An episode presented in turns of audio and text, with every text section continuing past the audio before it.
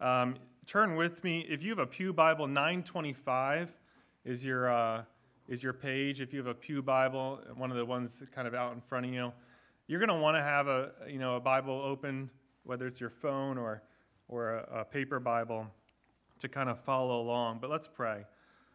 Lord, we're just so grateful for uh, the unity that we, we sense under, under your care um, under your provision, under, uh, under your reign. And we come together and you do something that's a bit different than the rest of the world. And you, uh, and we feel uh, your presence here with us in a, in a way different than when we feel it during the, during the week. Even though we know you're with us there too. And so grateful for this time and place, Lord. And we ask that you do lead us in your love, um, uh, grow our affections for you in our, in our time in your word.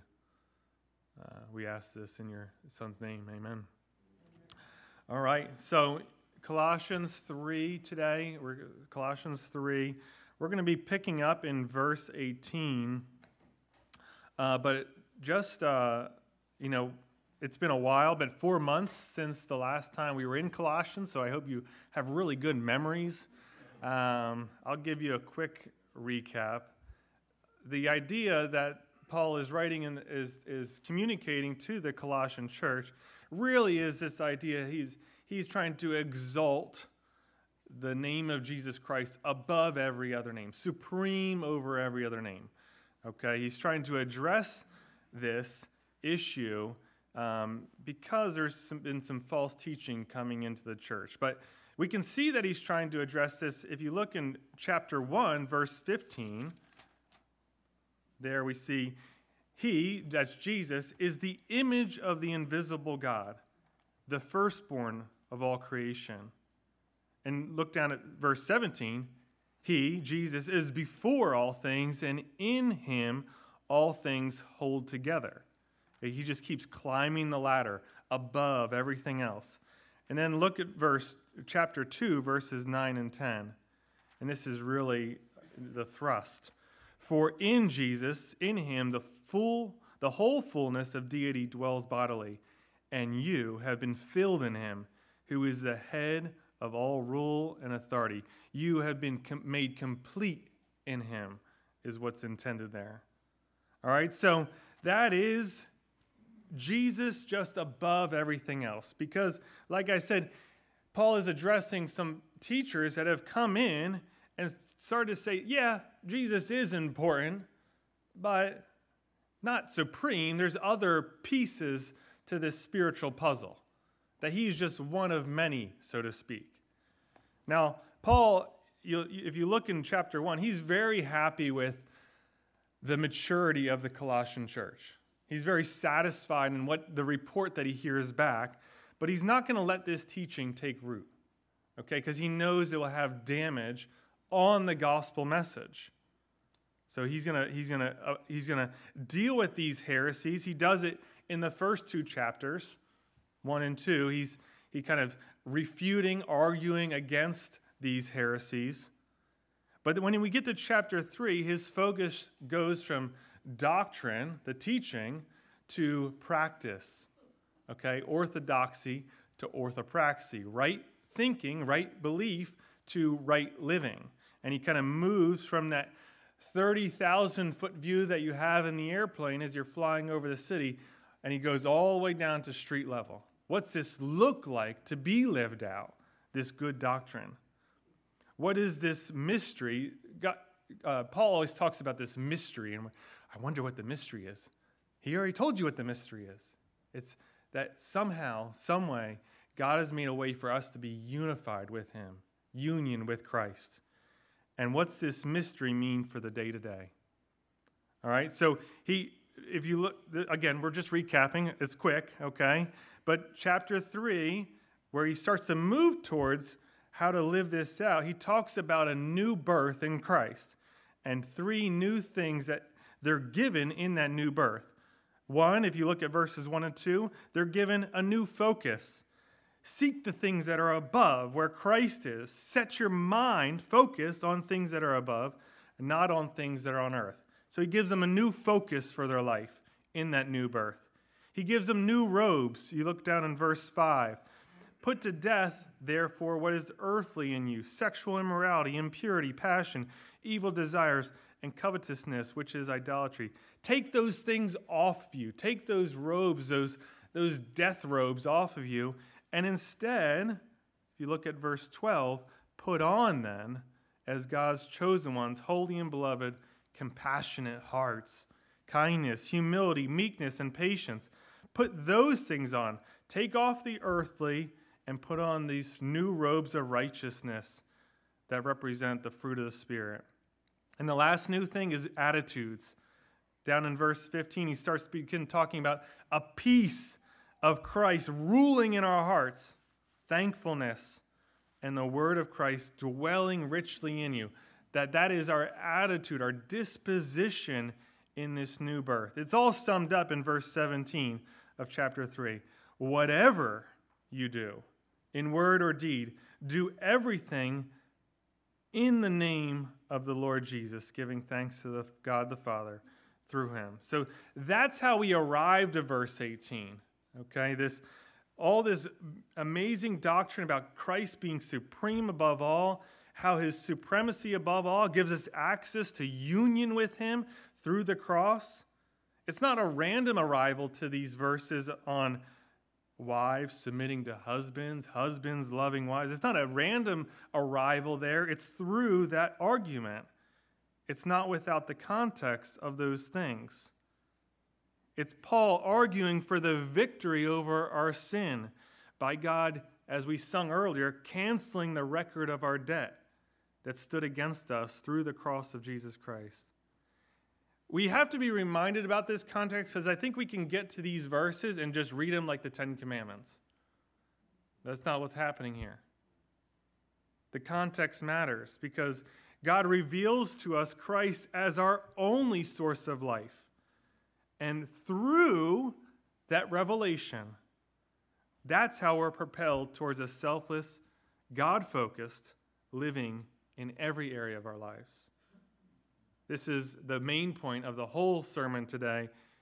Our completeness in Christ is what leads us to conducting our lives comparable to Christ.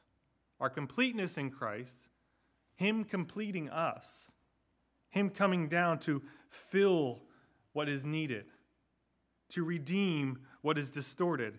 That completeness, that's what leads us to living lives comparable to Christ. So we come to our verses. Let's read. Starting in verse 18 Wives, submit to your husbands as is fitting in the Lord.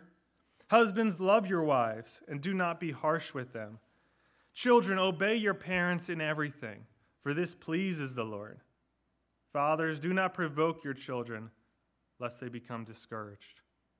Bondservants, obey in everything those who are your earthly masters, not by way of eye service, as people pleasers, but with sincerity of heart, fearing the Lord.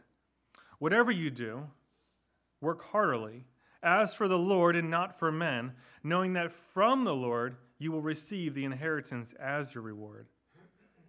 You are serving the Lord Jesus. For the wrongdoer will be paid back for the wrong he has done, and there is no partiality. Masters, treat your bondservants justly and fairly, knowing that you also have a master in heaven. So, a kind of a staccato addressing of various people, various categories of people. And we might, I like to kind of structure this as basically three little couplets wives and husbands, children and fathers, or children and parents, and masters and bondservants. Three couplets that all go together. So, why? I come to this and I start to ask questions of the scripture. That's a good habit to have. Why these specific categories to be represented by Paul? I think a couple, maybe two specific responses. Um, one, I think as he addresses these three couplets of people, he's kind of including historically all people. y'all were children at one time. you know, he includes, especially in historically in that culture, it'd be rare for a woman to be out on her own. She'd be either the, under the, the father's household or the husband's household. And so there's not a every smattering of, op, of, of option for category of person. This would essentially include all people. And so that's how they would read it. That as he talks about all these categories, it, oh, there's no one outside the scope of this. No one. And so maybe you're sitting here at today's age where we do have a very more nuanced category of person, and you might feel like you're not currently being represented in one of these categories. That doesn't take away from his point at all, and I'll get more to that on more to that later. So, I think these categories do Paul is essentially categorizing everyone that all would be included in how the gospel comes down to the street level. Why just a word or two though? You know, he doesn't give them like the, this exhaustive list of things that would, would, would, be, would be for them to live these re- roles and responsibilities out fully. He just gives them one word, one or two words. So, why so not exhaustive? Well, I think t- to answer that, he's already given them very general implications. Look up at uh, you know, verse 12 as he starts to talk about what they were to put on um, hearts, kindness, humility, meekness, patience, bearing with one another. If anyone has a complaint against another, forgiving each other as the Lord has forgiven you. Above all these, put on love, which binds together in perfect harmony. That was very general for all people to apply in all possible ways in their life. It's not specific at all. And so he's, he's kind of already started them out just try to do this. Just try to live in the, that new birth in this way. That he's trusting that the Spirit would teach him that the new life that they have through Christ, our new life that we have through Christ, would be an identity that we have systemically and not circumstantially. That is, it en- encompasses all of our life. So that's maybe one reason why he's short on specifics. And the other one, I think these areas that he does point out are probably the areas where there's the most redemptive potential on the table. These are things that the curse has brought distortion to. And he's going to address each of those specifically so that we can make those big connections to redemption. So let's start with the wives and the husbands. I know many of you here today have already seen, already kind of under, grasp and understand the beautiful complementary roles a husband and wife are designed to take up. You've already accepted those, you see the beauty of it, but also know that there's going to be people here that hear submission and go and get a little shiver, you know. What does this mean? Does this doesn't this lower the value of wives? Doesn't this lower the, the, the worth of a woman? Well, I don't think so. And here's why. I don't know Greek. I'm not very good at other languages. I know like hola, you know. Um, I got that down. Uh, maybe my pronunciation needs a little work, but I, but there are tools out there that many of you guys know about like Blue Letter Bible, where you can kind of look at, at, at the Greek words that are there in the original language. And there is an interesting dynamic that happens here where this word about submission is different than the children's word about obedience or the bondservant's word about obedience. There's an implied choice or volunteering in this Greek word. It's hupatasso, hupatasso. Um, and it, it and basic essentially is, is this idea of the wife placing herself to be arranged under and yielded to her husband's leadership by God's design. So, in no way is there a sense of domineering or, or, or, um, or like, a, like, a, like, a, like a servitude or a bondage. None of that is in the language there. It's the wife choosing, volunteering herself to be put under the husband's leadership. And this is a beautiful picture of maybe the most important disposition for all believers, male or female surrender and submission. This is where God wants all of us to be. This is the place where He wants all of us to come a complete surrender to His rule and reign and care in our lives, otherwise known as a united heart, a united heart that fears His name in reverence. You know, I've had a lot of opportunities to counsel men, specifically husbands that we're talking about, and I, it's not like I've never said this, but there is a common thread that happens in those conversations about, man, I wish my wife submitted like the Bible talked about. Yet, that same husband is not being submissive to Christ in their calling.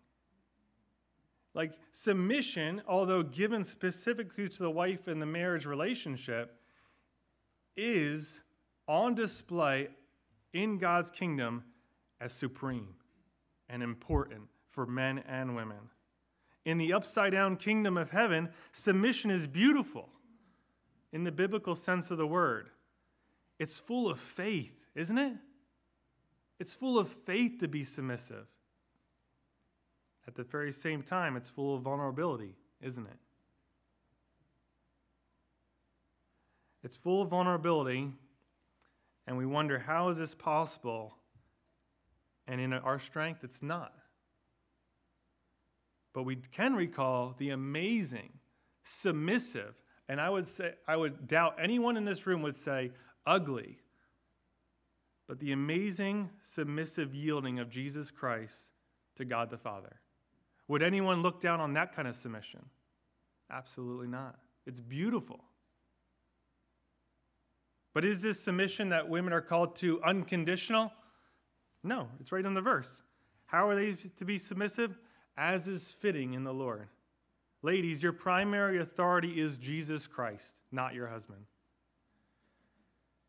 Don't follow in any sinful practice or, or plan that he might try to bring you into, because you are not under that type of authority.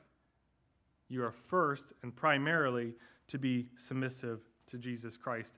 I liked, I do like the way John Piper, though, balanced this kind of thinking out. He says, No wife should replace the authority of Christ with the authority of her husband. She cannot yield or follow her husband into sin, we just said. But even where a Christian wife may have to stand with Christ against the sinful will of her husband, she can still have a spirit of submission. She can show by her attitude and behavior that she does not like resisting his will and that she longs for him to forsake sin and lead in righteousness so that her disposition to honor him as head can again produce harmony. And I can't tell you how much my wife has done this for me. I'm not crying.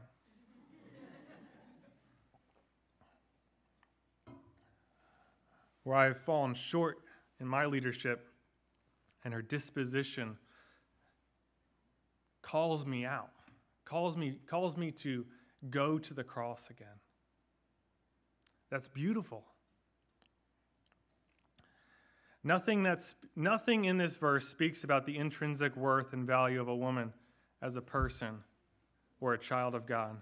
A wife is equal in value to that of her husband as the apostle Peter tells us in 1 Peter 3 7.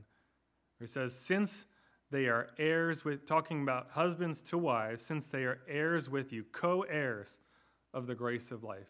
Co heirs.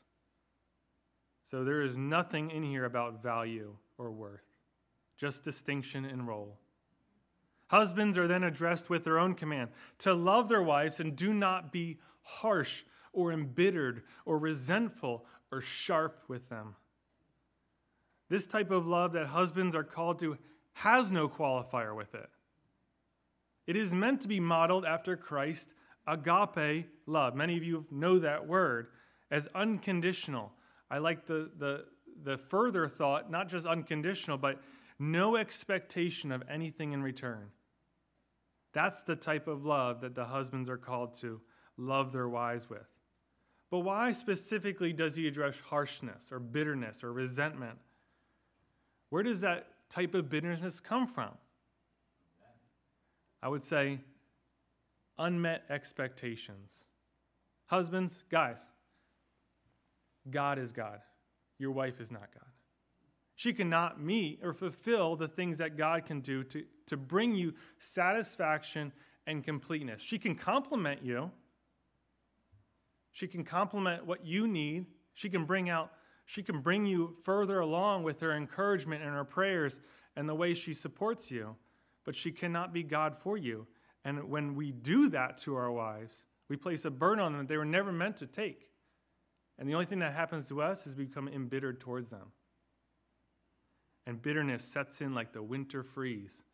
Thankful we're coming out of that. Really, the whole marriage relationship, and marriages, I'm going to talk about marriage the most today. We're going to get faster as we go on.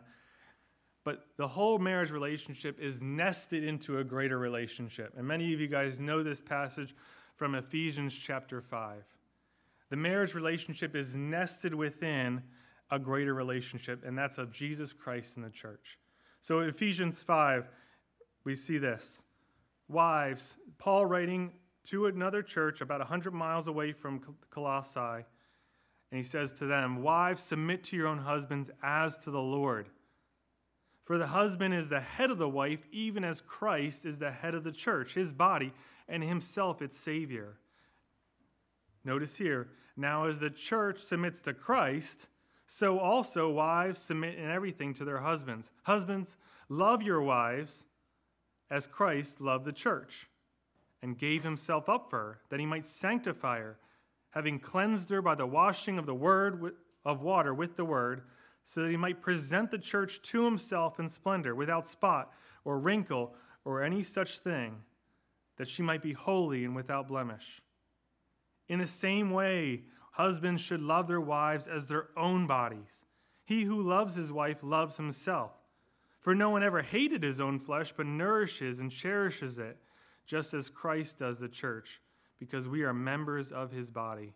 Therefore, a man shall leave his father and mother and hold fast to his wife. This is echoing back to Genesis, and the two shall become one flesh. This mystery is profound, and I'm saying that it refers to Christ and the church. However, let each one of you love his wife as himself, and let the wife see that she respects her husband. We would never look upon the, the way Christ loves the church and the church loves Christ as domineering. It's beautiful. It's comp- we, but we also wouldn't say that it's the same. Christ loves the church differently than the church loves Christ. Would you agree with that? So th- there's such beauty in it, but it, it doesn't mold it together into no distinction. There's still distinction. In redemption, God removes the sin but keeps the order that he put in place. Husbands, I know we read, sometimes I hear that ver- those verses in Ephesians, and I focus on this idea of um, loving the church as he gave himself up for her, because that seems very lofty. I'm going to step in, step in the middle. I'm going to step in the way of harm to my wife, or something like that. It's very lofty, very unlikely that you'll actually give up your life for your wife in a physical sense. But Paul brings it right down to something that we all know loving yourself. I'm sure some of you are even thinking about how hungry you are right now, right? Lunch is on the way. You're very aware of things going on related to your physical body, how hungry you are, how tired you are. You need like some tension release or something. You're, you're, you're, you're aware, you're so aware. Are you aware of your wife in the same way? Her spiritual needs, her physical needs?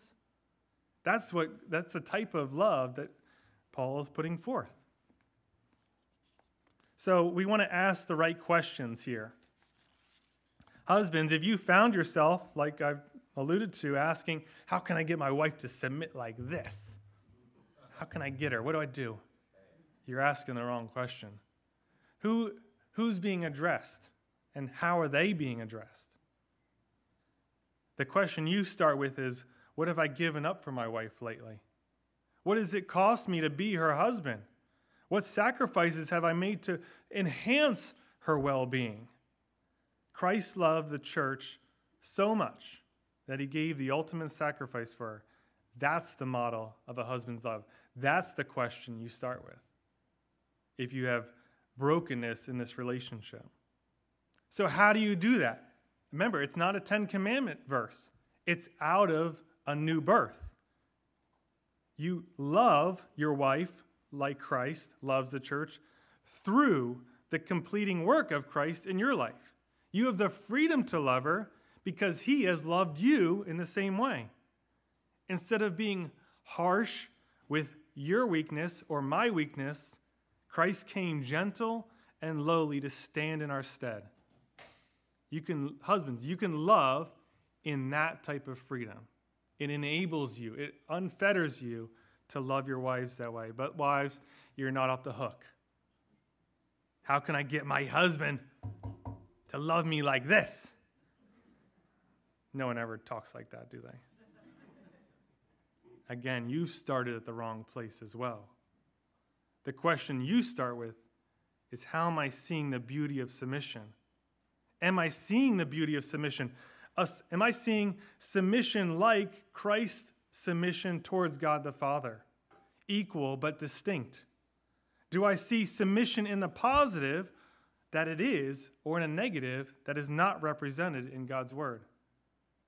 Am I fighting that disposition to yield to God's design? Am I empty, women? Am I empty because I've been trying to get my spiritual strength from this low life? Maybe not that far.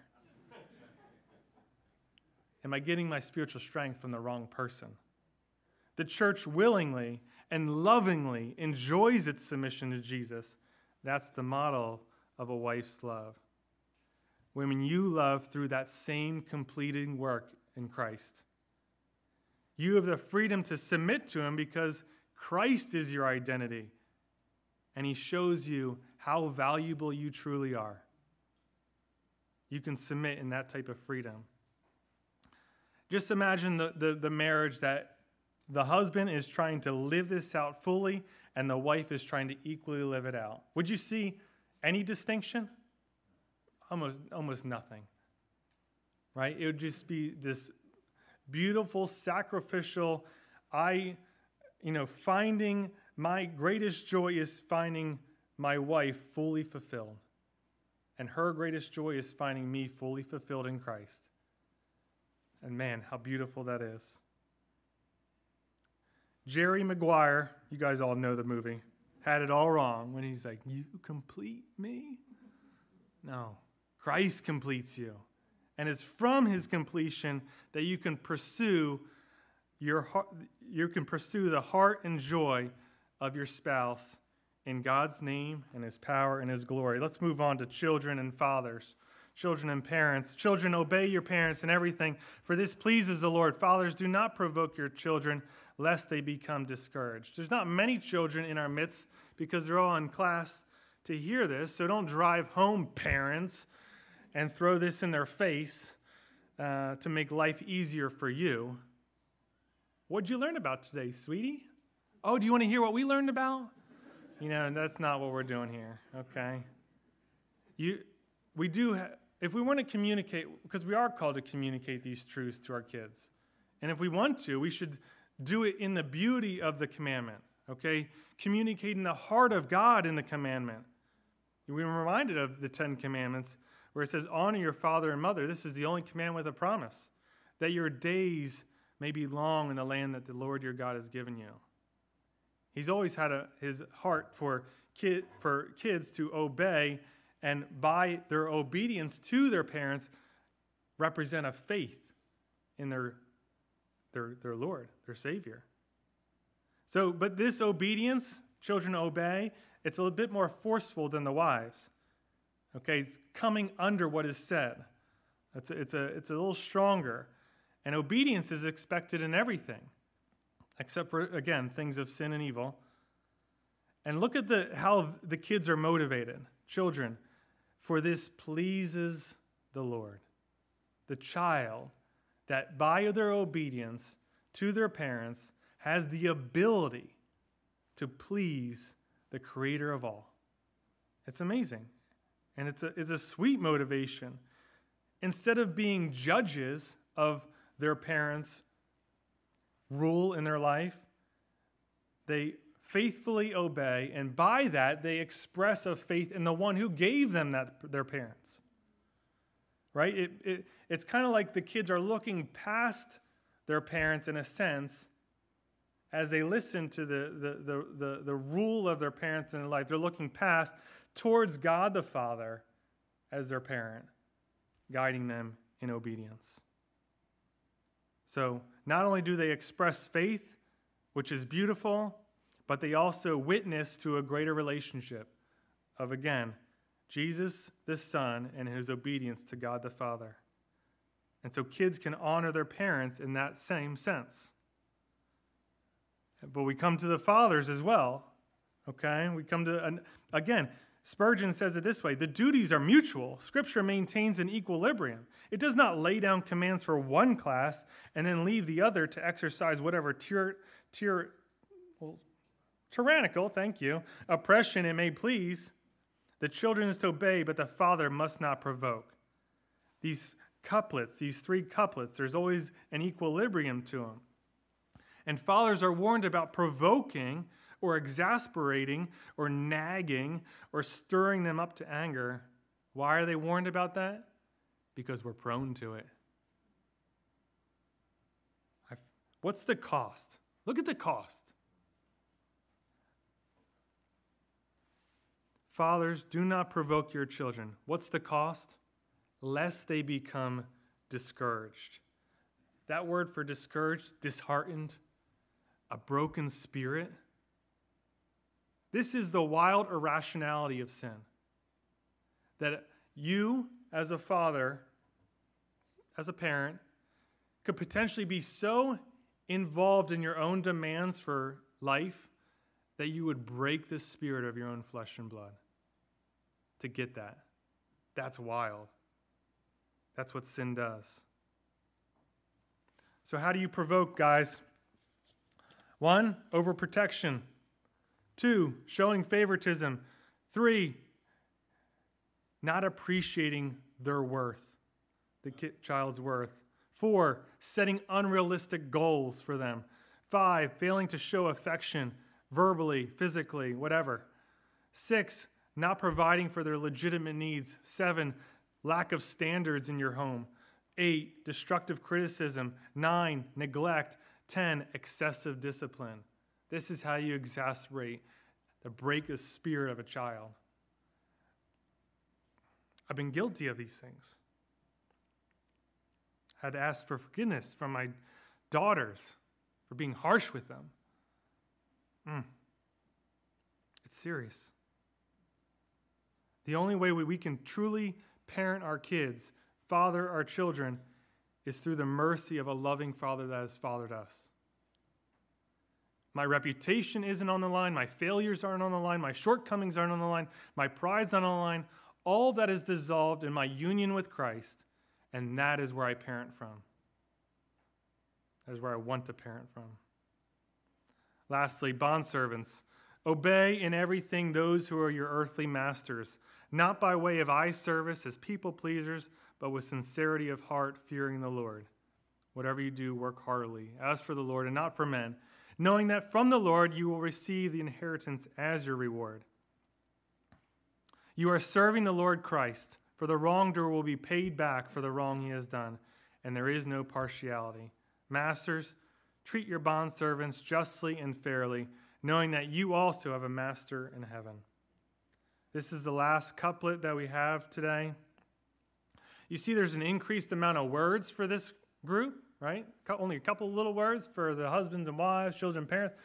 Increased amount of words for this. I think it's pretty cool, actually. There's some thought that the reason that there's an increased amount of words is because Onesimus is in the traveling party. And you guys, we're not going to get into a whole study on Philemon and Onesimus and all that stuff. So I'm really talking to the people that already know the story. But Onesimus is essentially a slave that uh, got away from his master, got saved, and got sent back to his master with, by Paul in Rome, and he's with the party. And I think he, Paul's writing a letter hey, when you go back to him, do it this way, do it in the way of Christ. And so there maybe there's a little bit more here because of that whole dynamic. It's just a fun thing to consider, and we'll move on from that. Anyway, a lot of times we'll, we'll apply this to employees and employers. Anyone ever heard it applied like that? Yeah, it's very common. I think it's reasonable, but we shouldn't get we shouldn't leave the original context so quickly.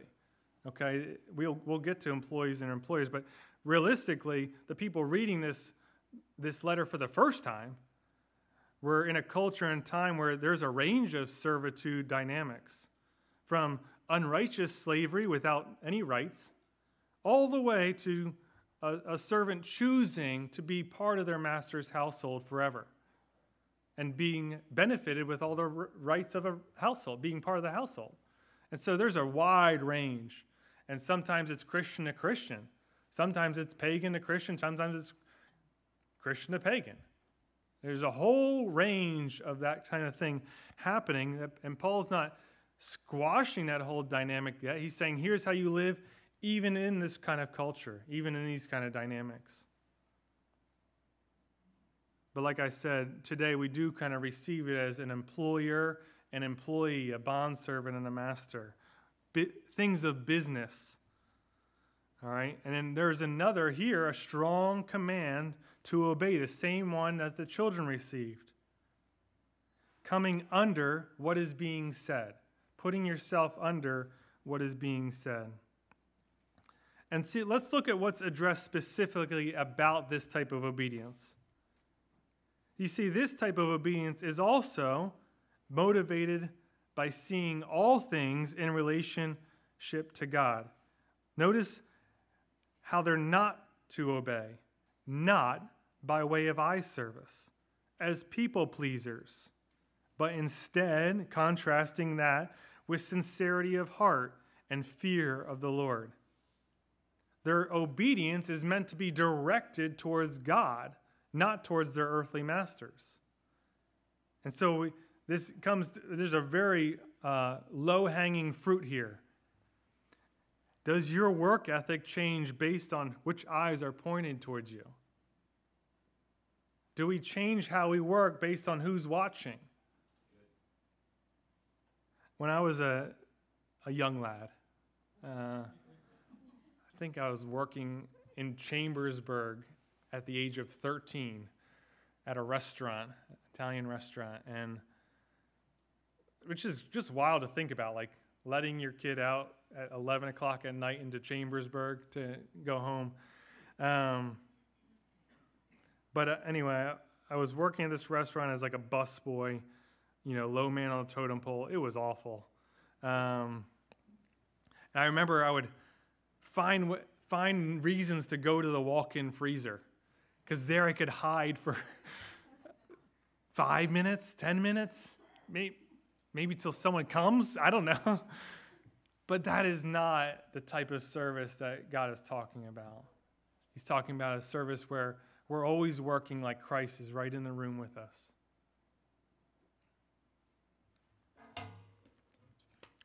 Which is really radical, wouldn't you say? Especially as it relates to this original context. See, there is no other group of people that has so little to gain by working diligently when no one is watching than a slave. What benefit do they have? And yet, God is saying the, the gospel is so radical that you can have such trust and satisfaction in your union with Christ that you'll be able to work for this person even when they're not working, and you're going to do it like you're doing it for the Lord. That's, that's a, quite a satisfaction. It's almost like they are able to look past their earthly masters and work for a greater purpose the glory of God's name. And he, they are given support in this, right? How are they given support? Look at inheritance and justice. Knowing that from the Lord you will receive the, the inheritance as your reward. You are serving the Lord Jesus.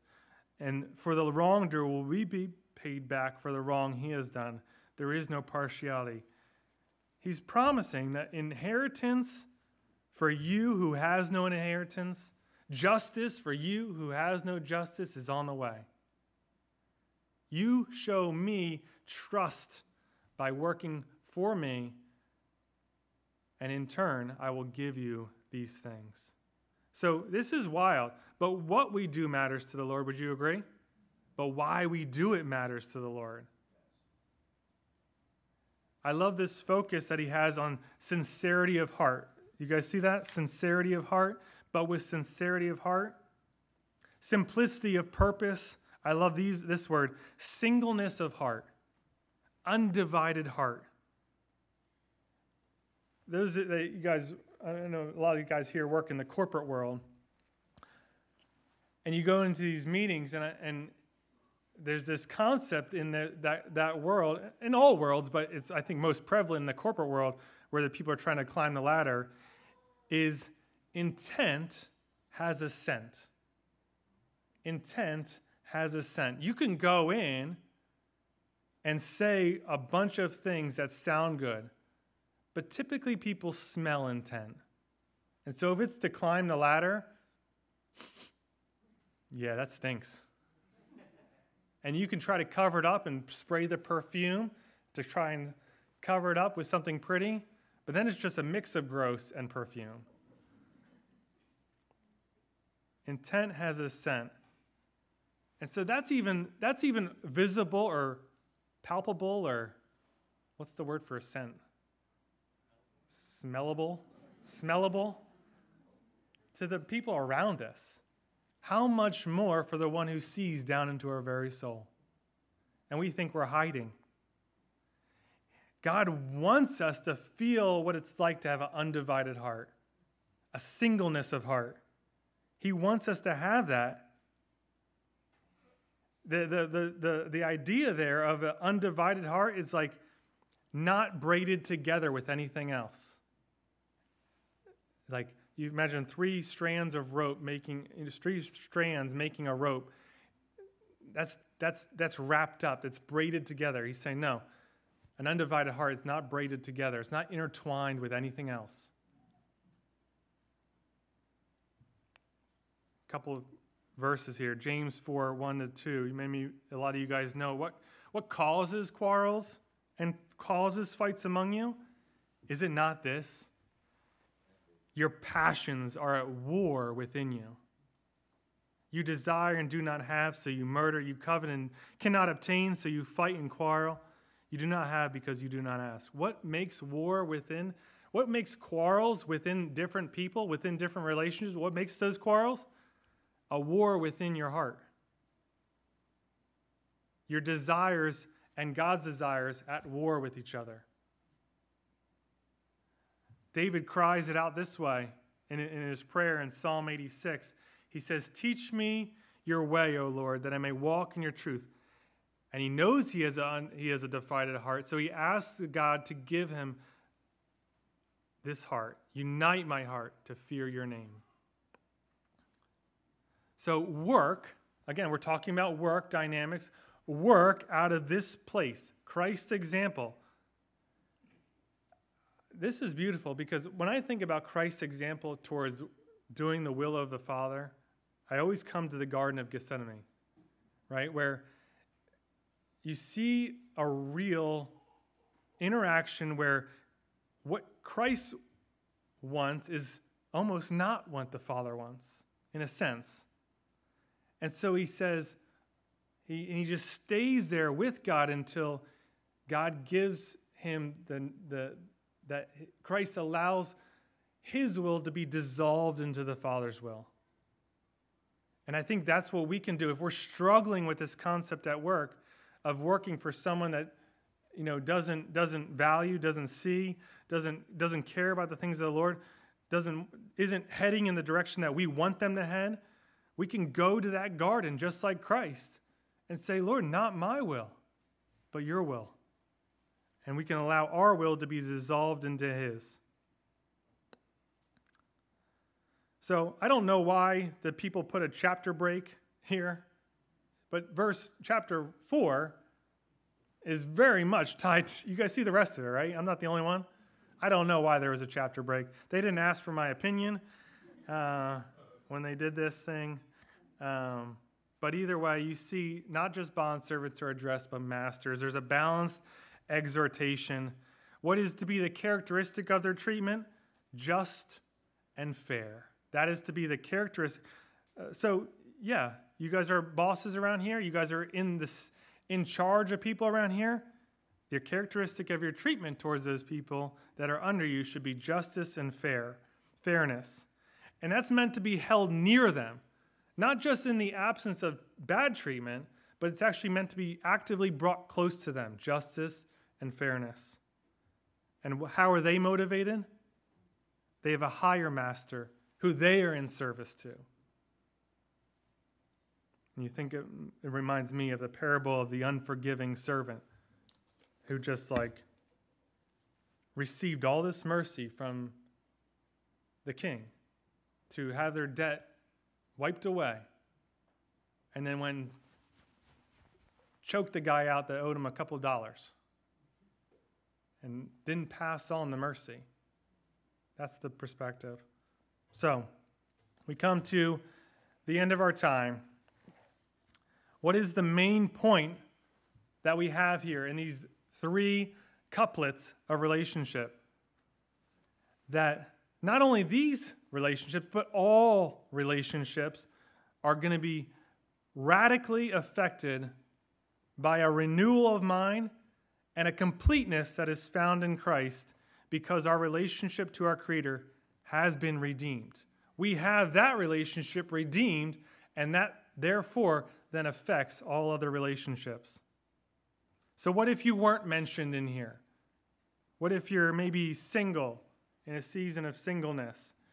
Maybe you even don't want to be married one day. Maybe you're a widow. You know, there's, there's very, there's a lot of nuance to, relate, to dynamics here that maybe you don't feel like they cover you. What's Paul's main point? He's saying completeness in Christ that I've argued for matters for the day to day. And so, therefore, we all, no matter what our lot in life, can find a way to take com- the completeness, the satisfaction we have in Christ, and bring it into our daily lives. Would you agree with that? So, my last, um, maybe call to action this is. Um, are you seeing symptoms in those relationships that would allude to a divided heart? Whether it's a romantic rela- spouse relationship, parenting relationship, um, any, really anything, any, any relationship. Do you see symptoms that would point to maybe the problem here is a divided heart? then I, I do think you should go to God, go to, go to His Word, go to brothers and sisters in Christ, and talk specifically about those symptoms. What are those symptoms? You should do that.